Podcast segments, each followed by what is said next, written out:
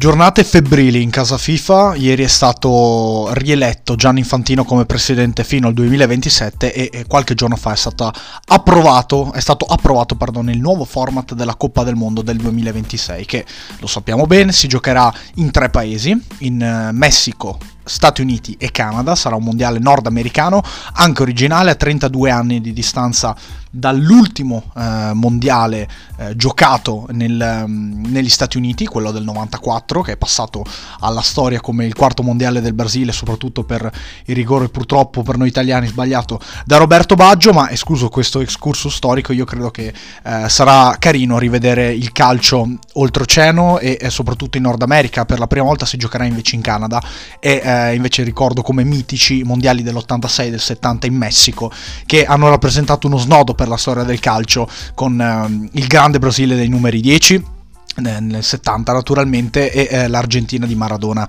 nell'86 ma insomma al di là del, delle pillole storiche legate al calcio e legate ai mondiali la riforma per quanto riguarda la Coppa del Mondo è molto molto interessante e apre delle discussioni. Apre delle discussioni eh, in tutti i sensi negative, positive con varie opinioni a riguardo perché eh, la tendenza ancora una volta da parte delle istituzioni FIFA e UEFA è quella di aumentare il numero delle partite aumentare il numero di gare eh, e ricordiamo l'anno è sempre di 365 giorni, cioè eh, nonostante eh, i giocatori eh, nei prossimi 2-3 anni giocheranno più partite, è chiaro che ehm, l'anno ha sempre gli stessi giorni, eh, durano 24 ore le giornate e così via. Ma al di là delle battute, mi eh, fa piacere rimarcare eh, questo, questo, concetto anche per, eh, fa, per, formulare altre considerazioni, eh, non solo a livello FIFA di cambiamento delle competizioni, ma anche a livello UEFA con la nuova Champions League approvata ormai un anno e mezzo fa, e, eh, pardon, un anno fa, perché, anzi quasi due anni fa, eh, perché era, era, il 2021 periodo Superlega, e il nuovo format della Supercoppa italiana con l'aggiunta diciamo del del, eh, del, del, periodo natalizio come periodo calcistico, quindi in Italia si giocherà eh, dal 2024-2025 se non erro anche durante il periodo natalizio. Ma al di là di questo queste considerazioni sono buone da tutti i punti di vista, perché eh, credo che ci sia a questo punto un fronte aperto, uno scontro aperto tra la posizione Superlega, che predica meno partite e partite più competitive, e la posizione invece FIFA e UEFA, quindi um, stile NBA, tante partite tutti i giorni, quasi tutti i giorni, e la voglia di rendere il por- prodotto fruibile per tutti naturalmente e uh, di regalare più partite agli appassionati. Ci so- sono due posizioni diametralmente opposte, credo anche politiche, e non è un caso che la riforma della Champions League sia stata approvata approvata appena dopo la proposta della Superlega e che si continui in questa direzione a distanza di un anno e mezzo, due anni. Però andiamo ad analizzare il nuovo format del mondiale. 104 partite, 48 squadre, quindi aumento numero, del numero delle squadre, 12 gruppi eh, nella fase gironi da 4 squadre con 3, squadre, con 3 partite a testa e eh, i primi due del raggruppamento passano alla fase eliminazione diretta eh, più le 8 migliori terze. Quindi eh, avremo una fase di, uh, di, eliminazione diretta ancora ampia ancora più folta e uh, un mondiale ancora più ricco di partite almeno sulla carta. Poi quanto competitive non si sa Andiamo invece a leggere il nuovo format della Champions League, eh, che partirà dal 2024-2025, quindi non l'anno prossimo, ma eh, fra due anni, se naturalmente esisterà ancora la Champions League e non verrà stravolto tutto come qualcuno crede. Quindi eh, 36 squadre per la, per la, Champions League, ogni eh, squadra sarà garantito un numero minimo di 8 partite contro 8 squadre diverse, diverse. Quindi non più le 6 partite classiche, ma un girone all'italiana, 4 partite in casa, 4 partite in, eh, in trasferta e poi naturalmente nella seconda parte dell'anno la fase ad eliminazione di, diretta. Dunque,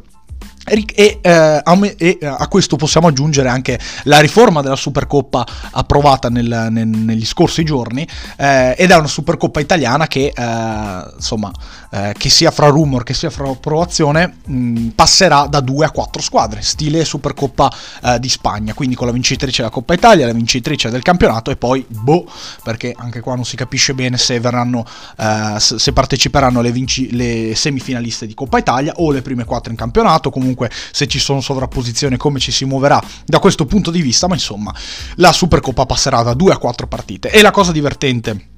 Pardon, da una a, a, tre partite, perché semifinale più finali. Ma la cosa più divertente eh, riguarda anche le semifinali di Coppa Italia, le, di, di Supercoppa, perché ci, verranno giocate comunque all'estero, peraltro in Arabia Saudita nei prossimi due anni sì, le prossime due edizioni, poi ci sarà un buco di un paio di edizioni e dopo si tornerà in Arabia Saudita, quindi anche qui non si sa bene il motivo, con un budget e un montepremi per vincitori e per chi partecipa cospicuo, ma che eh, certo non stravolge la situazione economica delle squadre italiane, e eh, le due semifinaliste perdenti, quindi quelle che non vanno in finale in Supercoppa, dovrebbero giocare un amichevole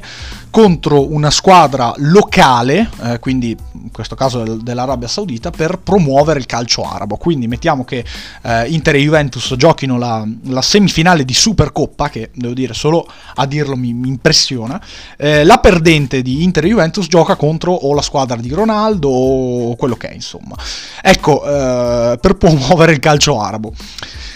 Sì, eh, siamo arrivati a 6 minuti di, di podcast per dire cosa?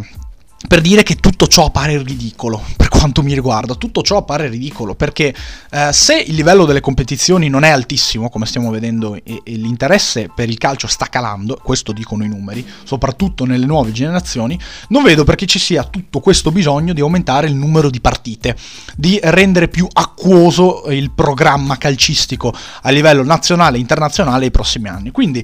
mh, mm, ipotizziamo una, una stagione eh, come quella 2025-2026, quindi con la nuova Champions League, eh, intro- con il nuovo format della Champions League introdotta, con eh, il mondiale alle porte, con eh, la Supercoppa già sviluppata per quanto riguarda le squadre italiane, naturalmente a quattro squadre, detto che in altri stati si fa già così, la Spagna e su tutte la Germania lo ha fatto, quindi una nuova Supercoppa e partite durante il periodo natalizio. Dunque, Ipotizziamo una squadra del calcio italiano che si qualifica fra le prime quattro, o forse di più perché non si, sa, non si sa mai dove ci si muoverà da questo punto di vista per la qualificazione, insomma una squadra che vince il campionato italiano che va a giocarsi la Champions League. Si giocherà otto partite di Champions League nella prima parte di stagione. Nella prima parte di stagione poss- possiamo intendere magari non so, eh, fino a dicembre, inizio gennaio, mettiamo inizio gennaio, fino all'Epifania. Ecco, eh, stabiliamo come data l'Epifania. 8 gare di Champions League, eh, ripeto, 4 in casa, 4 in trasferta.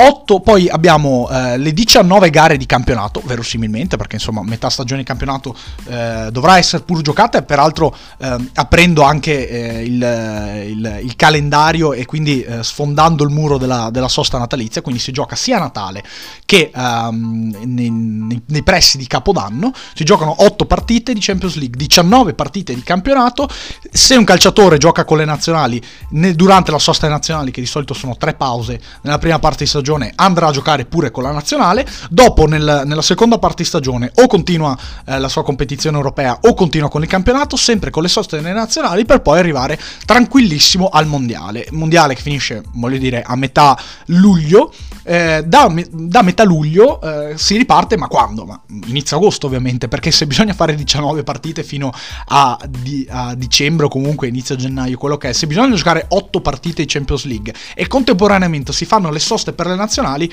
si inizia praticamente a inizio agosto. Quindi i calciatori non si fermeranno mai. I calciatori che giocano per le grandi squadre non smetteranno mai di giocare. Mai, mai di giocare. Ma basta voglio dire, fare anche un ragionamento empirico, quindi pensando un pochettino a quello che può essere il programma. Ci stanno proponendo 8 partite di Champions League con un format ancora più allargato a livello di squadre, peraltro non si comprende come quali saranno le squadre che parteciperanno alla Champions, League, alla Champions League, cioè chi accederà alla Champions League. Le vincitrici dei campionati, ci saranno più squadre per i campionati importanti, quindi realmente le più forti giocheranno la miglior competizione europea? Non si sa, probabilmente il modello resta quello attuale, anche perché la UEFA non sembra molto incline a cambiamenti questo, da questo punto di vista, e quindi mettiamo che il modello sia lo stesso. Quindi probabilmente alla Champions League accederà, accederà anche più facilmente la seconda del campionato belga, mettiamo così, o alla vincitrice del campionato campionato polacco, tanto eh, il format è ampliato e ci sono più squadre.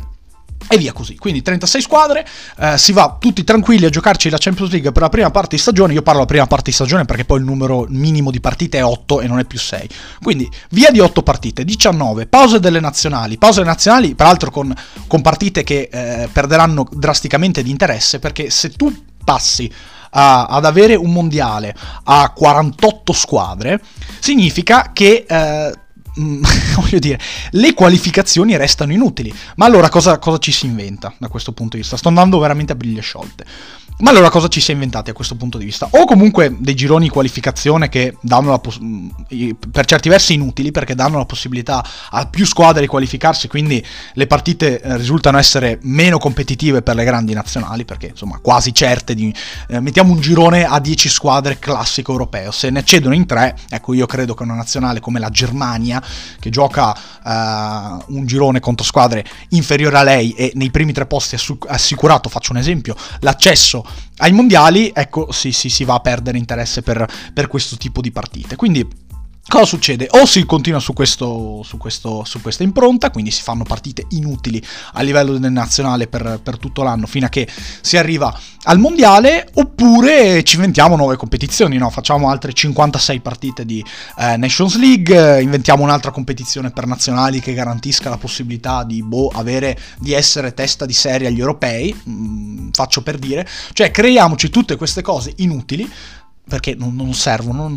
e soprattutto inutili eh, perché i calciatori vengono spremuti quindi il livello di qualità scende drasticamente. Um, il pubblico non le guarda perché generalmente sono partite competitive e quindi eh, poco competitive pardon dunque il pubblico aspetta le grandi partite dei Champions le grandi partite dei propri giocatori eh, che però eh, insomma a cui arriveranno stanchissimi perché se nell'ultima parte di stagione che sia tra aprile maggio giugno con le nazionali si giocano le grandi partite i calciatori saranno già spremuti infortunati abbiamo abbiamo avuto problemi di infortuni a livello europeo in tutte le squadre, in tutte le squadre, quindi non solo in Italia ma in tutte le squadre a livello internazionale. E quindi, cioè, qual è l'obiettivo? Ma, ma perché fare questo tipo di rivoluzioni, aggiungere partite che poi alla fine non, realmente non, non, porta interesse a nessuno? Anzi, io so chi porta interesse. Porta interesse naturalmente alle istituzioni, quindi UEFA, quindi FIFA, che evidentemente stringendo accordi, patti con nuovi paesi, eh, con eh,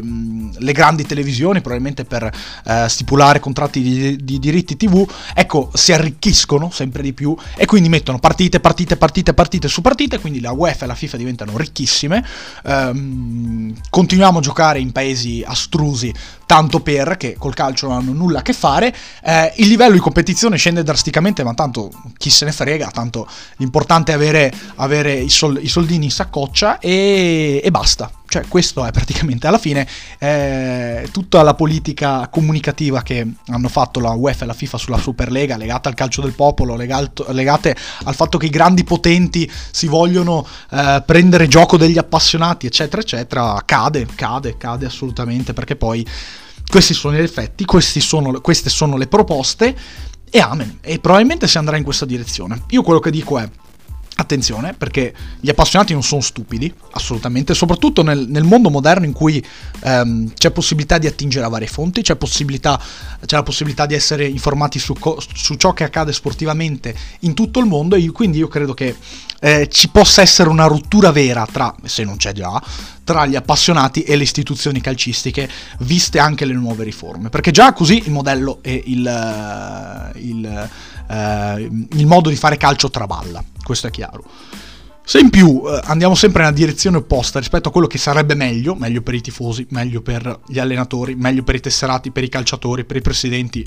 e così via, allora basta, siamo destinati sostanzialmente a, a rimanere tranquilli in questa direzione e, e, e fine. Però io credo che, che qualcosa accadrà qualcosa accadrà nel giro dei, dei, dei, prossimi anni, dei prossimi mesi. Uh, credo che nel mio mondo ideale sarebbe necessaria maggiore comunicazione fra i club e le istituzioni, quindi che siano FIFA, UEFA però mh, mm, ho come l'impressione che a comandare il mondo ci sia qualcosa di, di, di maggiore e, e, certamente non controllabile se poi viene associato all'essere umano come il potere, come il denaro e tante cose di questo tipo. Io non posso far altro che eh, ringraziarvi per avermi ascoltato, ho cercato di uh, formulare il mio pensiero nella maniera più completa possibile anche se è chiaro che in questo caso intervenga molto la, la, visione personale di quello che sta accadendo, che naturalmente voglio dire eh, non è grave, riguarda sempre i confini di, di uno sport. Però ecco, il punto di vista è difficile che sia del tutto oggettivo o com- e comunque possa essere oggettivizzato se poi, ripeto, consideriamo tanti fattori. Credo che si vada sempre in una direzione eh, a livello di punto di vista, a livello di pensiero. Però ecco, io ho voluto esprimermi in questa maniera e far notare questo cambiamento che risulta essere in qualche modo storico per, per, il gioco che amiamo. Non posso fare altro dunque che ringraziarvi per avermi ascoltato e darvi appuntamento ad un prossimo podcast.